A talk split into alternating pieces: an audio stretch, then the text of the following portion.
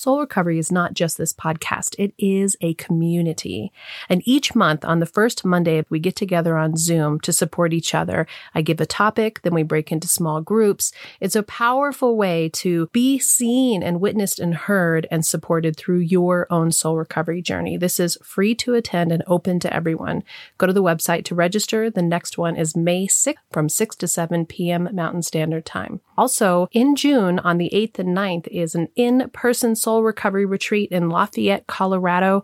This is going to be a weekend of incredible transformation, learning how to use soul recovery in your life and to leave that weekend transformed. Visit the website for more about what to expect and how to register. Enjoy the episode.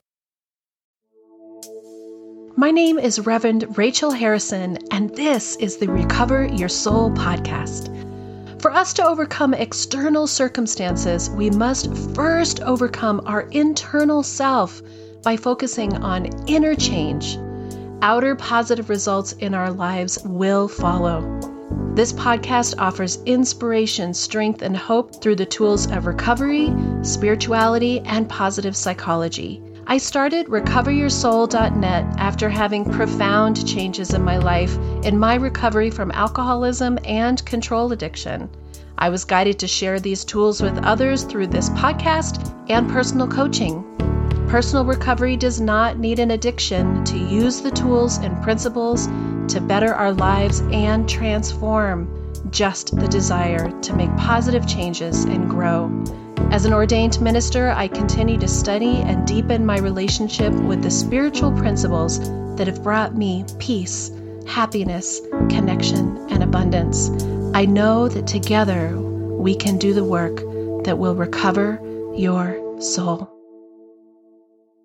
I'm sure that you've heard the saying before change your thoughts, change your life. Change your thoughts, change your life. I know that my life has changed so dramatically since I quit drinking three and a half years ago, like night and day. And I've been thinking so much about what that is and the changes that have happened in me and how can I share them more clearly? How can I be that inspiration, strength, and hope that allows somebody who might be in a dark place or might be still in addiction of drugs or alcohol or emotions? Sometimes we're just addicted to how we feel and feelings that have been the same feelings we've had for so long, on and on and on those addictions are just as powerful that hold us back. And so it's the thoughts that are going on inside of our head that create our reality. There's these chemicals and, and these neurons, and they are so powerful in the different areas of our brain that make everything that we think and feel create emotions. And those emotions end up creating patterns and those patterns end up creating our personalities and our life and who we think we are. There's also the saying, don't believe everything you think. And yet we do. And not only that, but we spend so much time, like I talked about in one of the previous episodes, contemplating the past. And the past often has negative thoughts. And it's like almost 90% of what we think is stuff that's already happened in our life. And each time we think about those past things that have happened in our life, those emotions that come up are the ones that create in us thought patterns that we start immediately going back into whatever we felt yesterday or at that time of struggle or at that time of stress.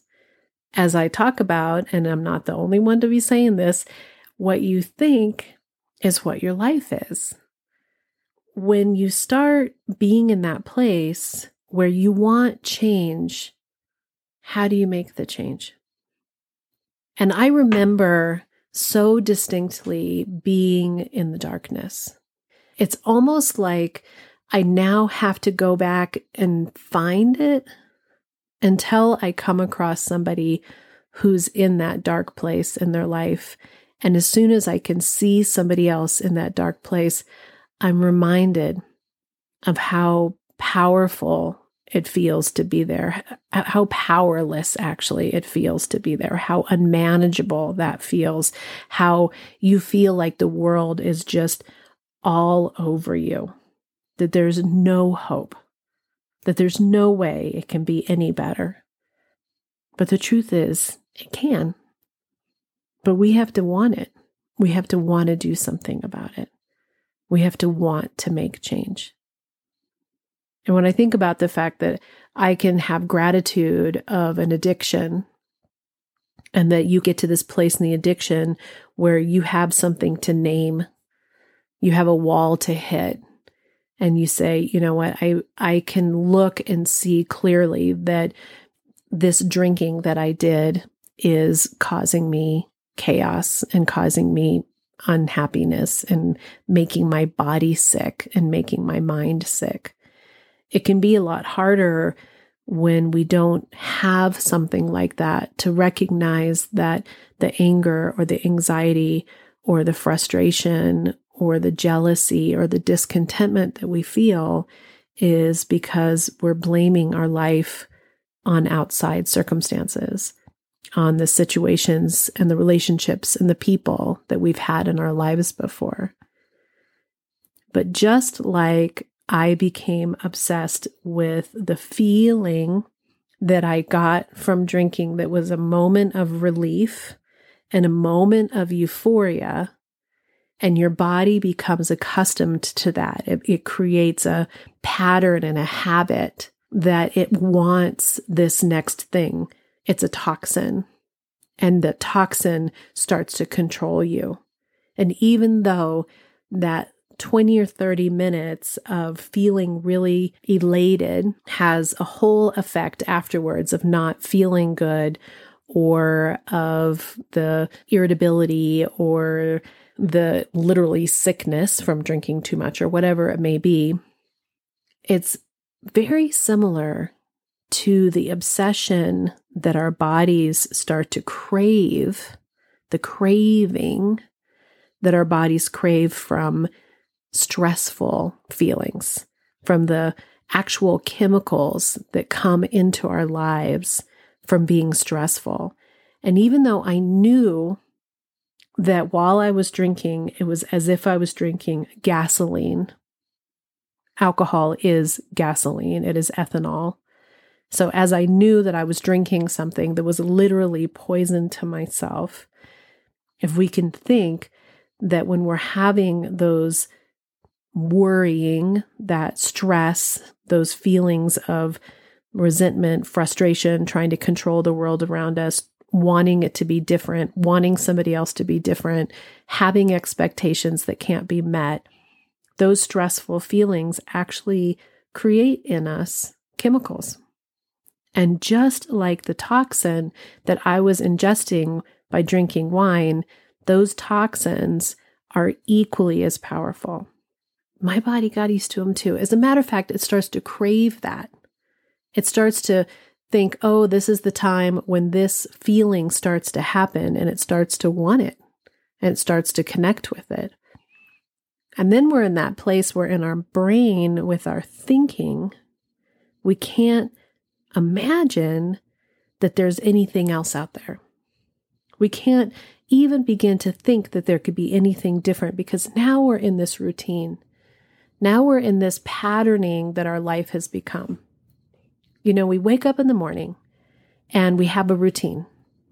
And you get up and you probably go to the bathroom and you get a cup of coffee or a cup of tea. And when you're not in a healthy place, we turn on the news or we start flipping through our phone or we get out the paper and we start reading the news. And we generally start thinking about our lives and all the crap that's happened to us or the crap that we know that we have to do or that we're afraid of, and we're not present. So we've already started this pattern of how our minds now have an expectation. Oh, now is when I'm going to start to get worried and about my day. I'm going to start to fret a little bit about what's going to happen next or how the next thing is going to happen. I'm going to get to work on time or whether the ki- kids are going to get to school on time or, oh, I'm going to get a call from so and so and they're going to start to complain. Like we start to anticipate those feelings. And as the day goes on, we're not present. We're just racking up how everything is going. So to break those patterns, when I needed to stop drinking, I think I could relate that to needing to stop thinking negatively. It's not just the not drinking or the behaviors that are the checkout behaviors, shopping or porn or sugar or food, whatever those things are that we do that are our coping mechanisms, our checkout things that we become completely compulsive about doing. When it's time to make those changes, whether it's a behavior or an emotion, it's not easy. It's not easy at all but you have a determination to break those patterns. And it's not just the thing, you actually need to change your way of believing, the way that your mind works, your habits, the way that your day is surrounded by the things that you do, your your rituals when you come home, the rituals when you wake up in the morning, rewiring your brain rewiring the way that you have been for so long. Because when you have those old patterns, especially the way our neurons work, they hold on tight to the previous patterns, those previous thought patterns. And so when I quit drinking, when I went back into the rooms, I remember saying over and over in meetings, in the AA meetings, like, I missed drinking because I did the fun part of it. But what I actually missed was the ritual and the immediate comfort that I got in that first 20 minutes. That knowing that I could not feel the feelings that I was feeling for those first 15 or 20 minutes. And to allow yourself to be uncomfortable is a new pattern. And as time went on and I changed all of my patterns, when I came home from work, I didn't do the same things that I had done before. I had to completely redo my routine. I had to insert healthier things to do. And then a month later, two months later, six months later, a year later, my brain had rewired for new patterns but it came to my thinking.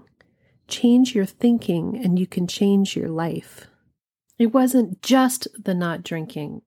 So then I relate that to people in their life situations.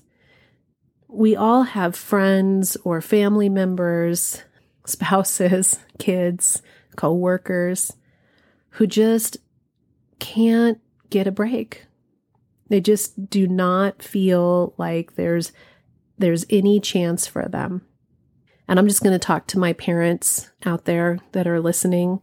And you know that I've got the two kids, and I'm I'm hoping when they're in town the next couple weeks we can do a podcast with one or both them and sort of share some stuff. But I've talked about how my older son really struggles. He struggles with depression. Um, he struggles with anxiety. He struggles with addiction issues.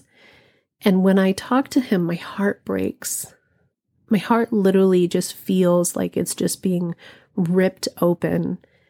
And as I've talked to you about not fixing and not controlling, as I've said before, I'm really talking to myself. I am constantly reminding myself that these tools have brought me such peace and such serenity. But when you're right in it and you're hearing your child talk about how life is just unhappy for them and that they don't have the life that they want. And it doesn't think that he's ever going to get it and that nobody shows up for him the way that he wants. And he has so, so, so much pain that's still in there. And I am working so hard on not fixing. We had offered to um, pay for counseling for him, and he's not interested. He doesn't want to talk about it. He doesn't want to work on it. there's that part where what we're working on now in soul recovery is then you just have to pray, you have to open your heart, you have to send out positive love and energy and hope that someday he'll want to make a change as much as I wanted to make a change. But I remind myself he's 25 years old and I didn't get it till I was in my 40s. So I can't know when his journey will want to start. But what I can offer him in little bits is just to say, change your thinking and you can change your life. And even when you're in those darkest places, even when you're in the places where you just feel like you can't think a better thought, those are those moments where you have to think a better thought if you want it. Because there's too much scientific evidence, there's too much out there that proves, proves that you have control of your life and your world in the thoughts that you think. And I can say that that's absolutely what happened for me when I changed my perspective, when I took all of that energy that I was putting on wanting everybody else to show up for me the way that I wanted it, that I felt like I was entitled to being treated a certain way, that I had massive expectations about what I wanted people to be in my life, that I looked back on my past and the things that were hurtful to me, and I didn't see them as gifts for growth. I saw them as suffering. When I used alcohol to check out, when I wouldn't take responsibility for my own feelings, when I wouldn't take responsibility for knowing that it was up to me to have a better thought to change the way that my neurons worked in my brain, I remember how helpless that felt, how powerless that felt, and that it was a lot easier to lay a whole bunch of blame on the world not showing up for me. But it's amazing how almost immediately, when I really started using those tools, the spiritual tools of visioning and asking for my higher power to come in and to relieve me of my bondage of self, to allow me to have a wholeness, to see my world and my life as it is without the expectation of something else, and to give myself permission to ask for and believe in and want more. And to have all of that focus be on on me, and to want more for myself. So it didn't mean that I couldn't vision and say, I am so happy and grateful that I have a loving, caring, and deep relationship with my husband. And I didn't have it when I started saying that. When I started these practices of changing my thinking, nothing that I was thinking was happening in my life. Nothing. I had a job that was shitty. My relationship with my husband was falling apart. I'm going to cry again. my relationship with my kids was strained. I was in poor health. I was in a financially desperate kind of situation. We were always just living right off the edge. When I started doing this practice, at the beginning of my recovery three year three and a half years ago of changing my thinking even when it didn't seem like it was possible even when it seemed like my life was so hard that this was playing pretend something shifted and something changed. And it was more than i could have ever dreamed of because it was this slow process. Because when you start to say and feel and think differently, you're actually retraining your brain. So there's scientific evidence that shows that your brain doesn't know the difference between what it th- what you're you're imagining and what could potentially be happening for real. So, if you are a sports person, you can be visioning your perfect run. And in your subconscious, it's creating the perfect run.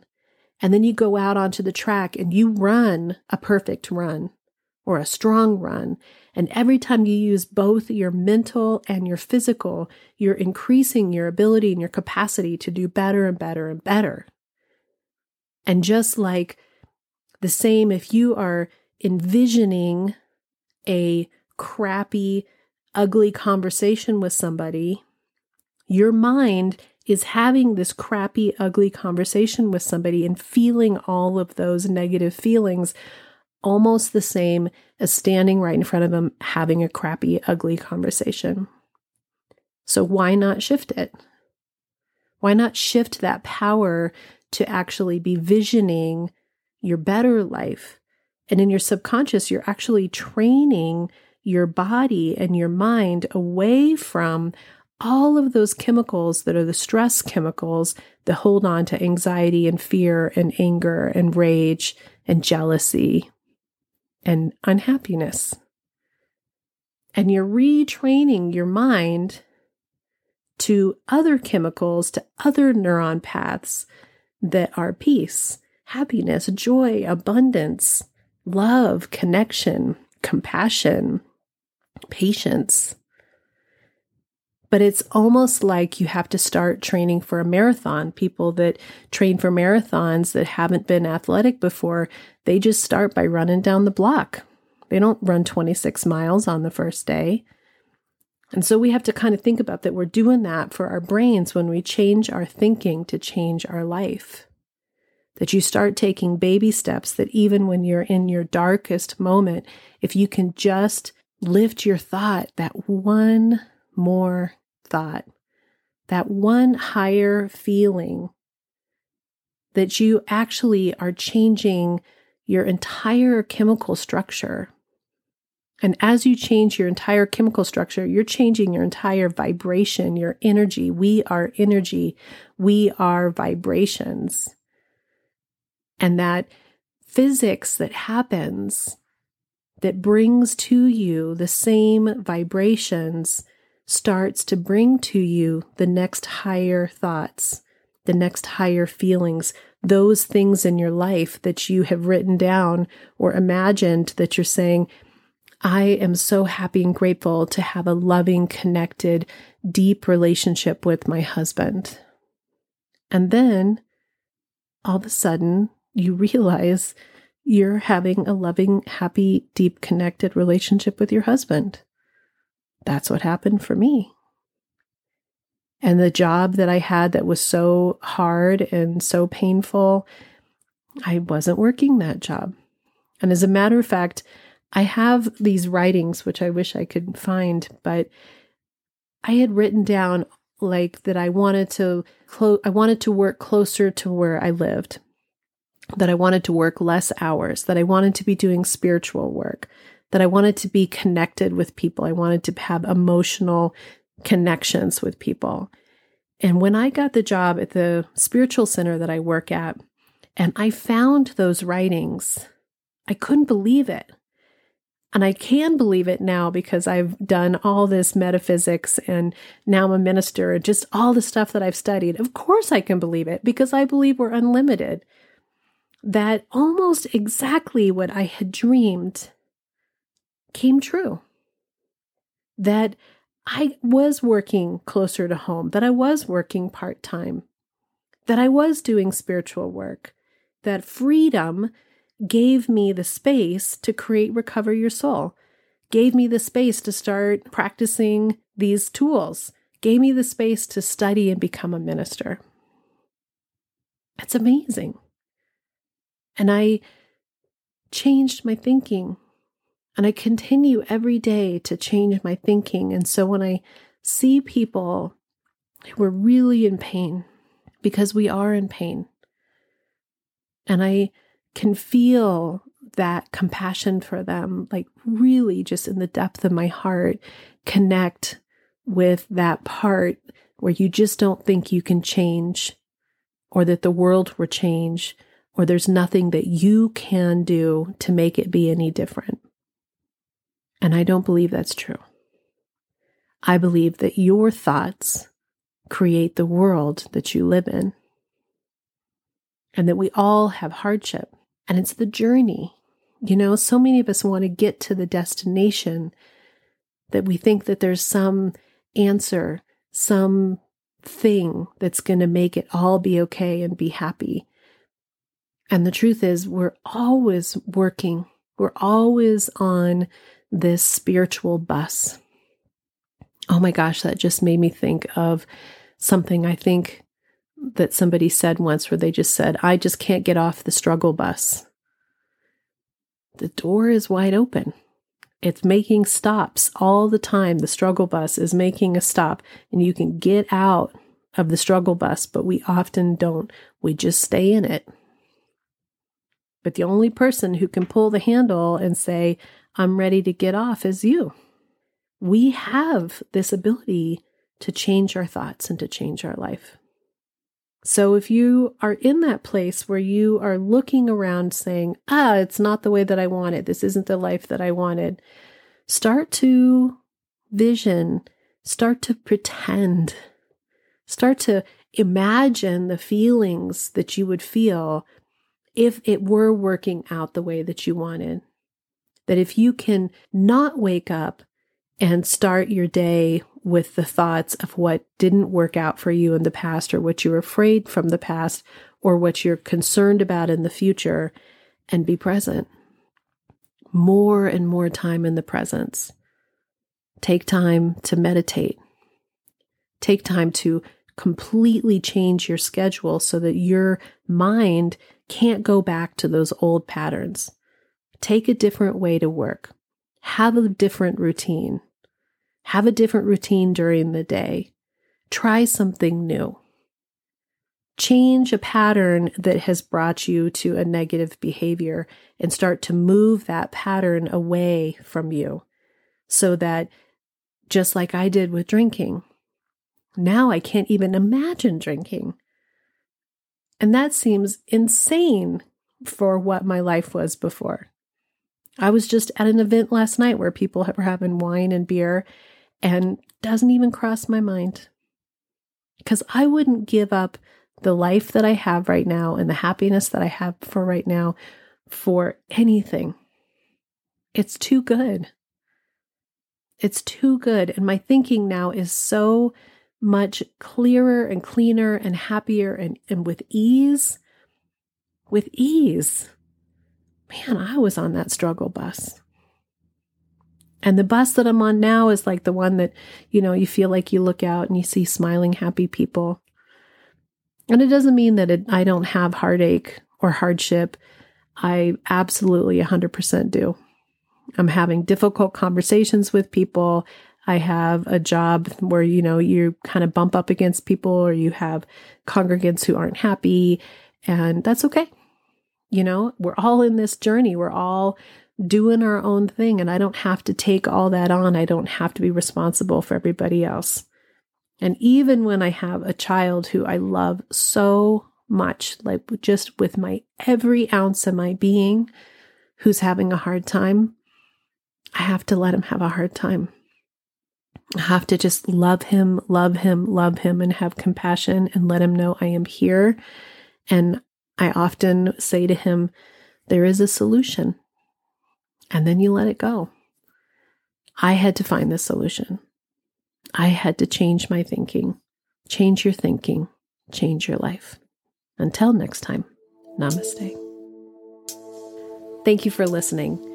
I hope this episode offered you some tools and guidance and inspiration on your journey to recover your soul. If you'd like some support and encouragement with your soul recovery, book a coaching session with me. When you are ready for change, it's amazing what can be done in just a few sessions with some support.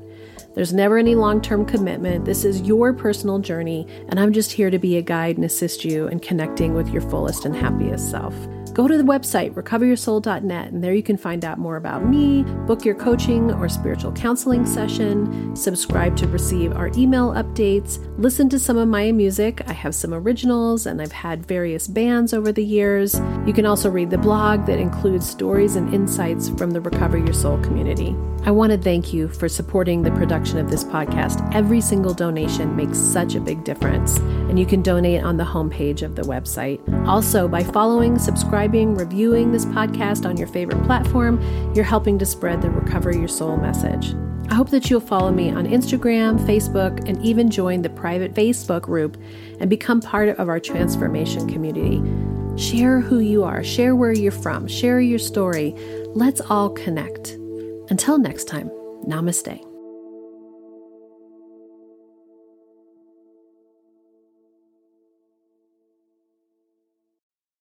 The Recover Your Soul podcast and its content is for educational purposes only and is not allied or representative of any organizations or religions. It's based on the opinions and experience of Reverend Rachel Harrison. Recover Your Soul claims no responsibility to any persons or entity for any liability, loss, damage, or cause alleged to be caused directly or indirectly as a result of its use. Applications or interpretations of the information represented herein take what you need and leave the rest.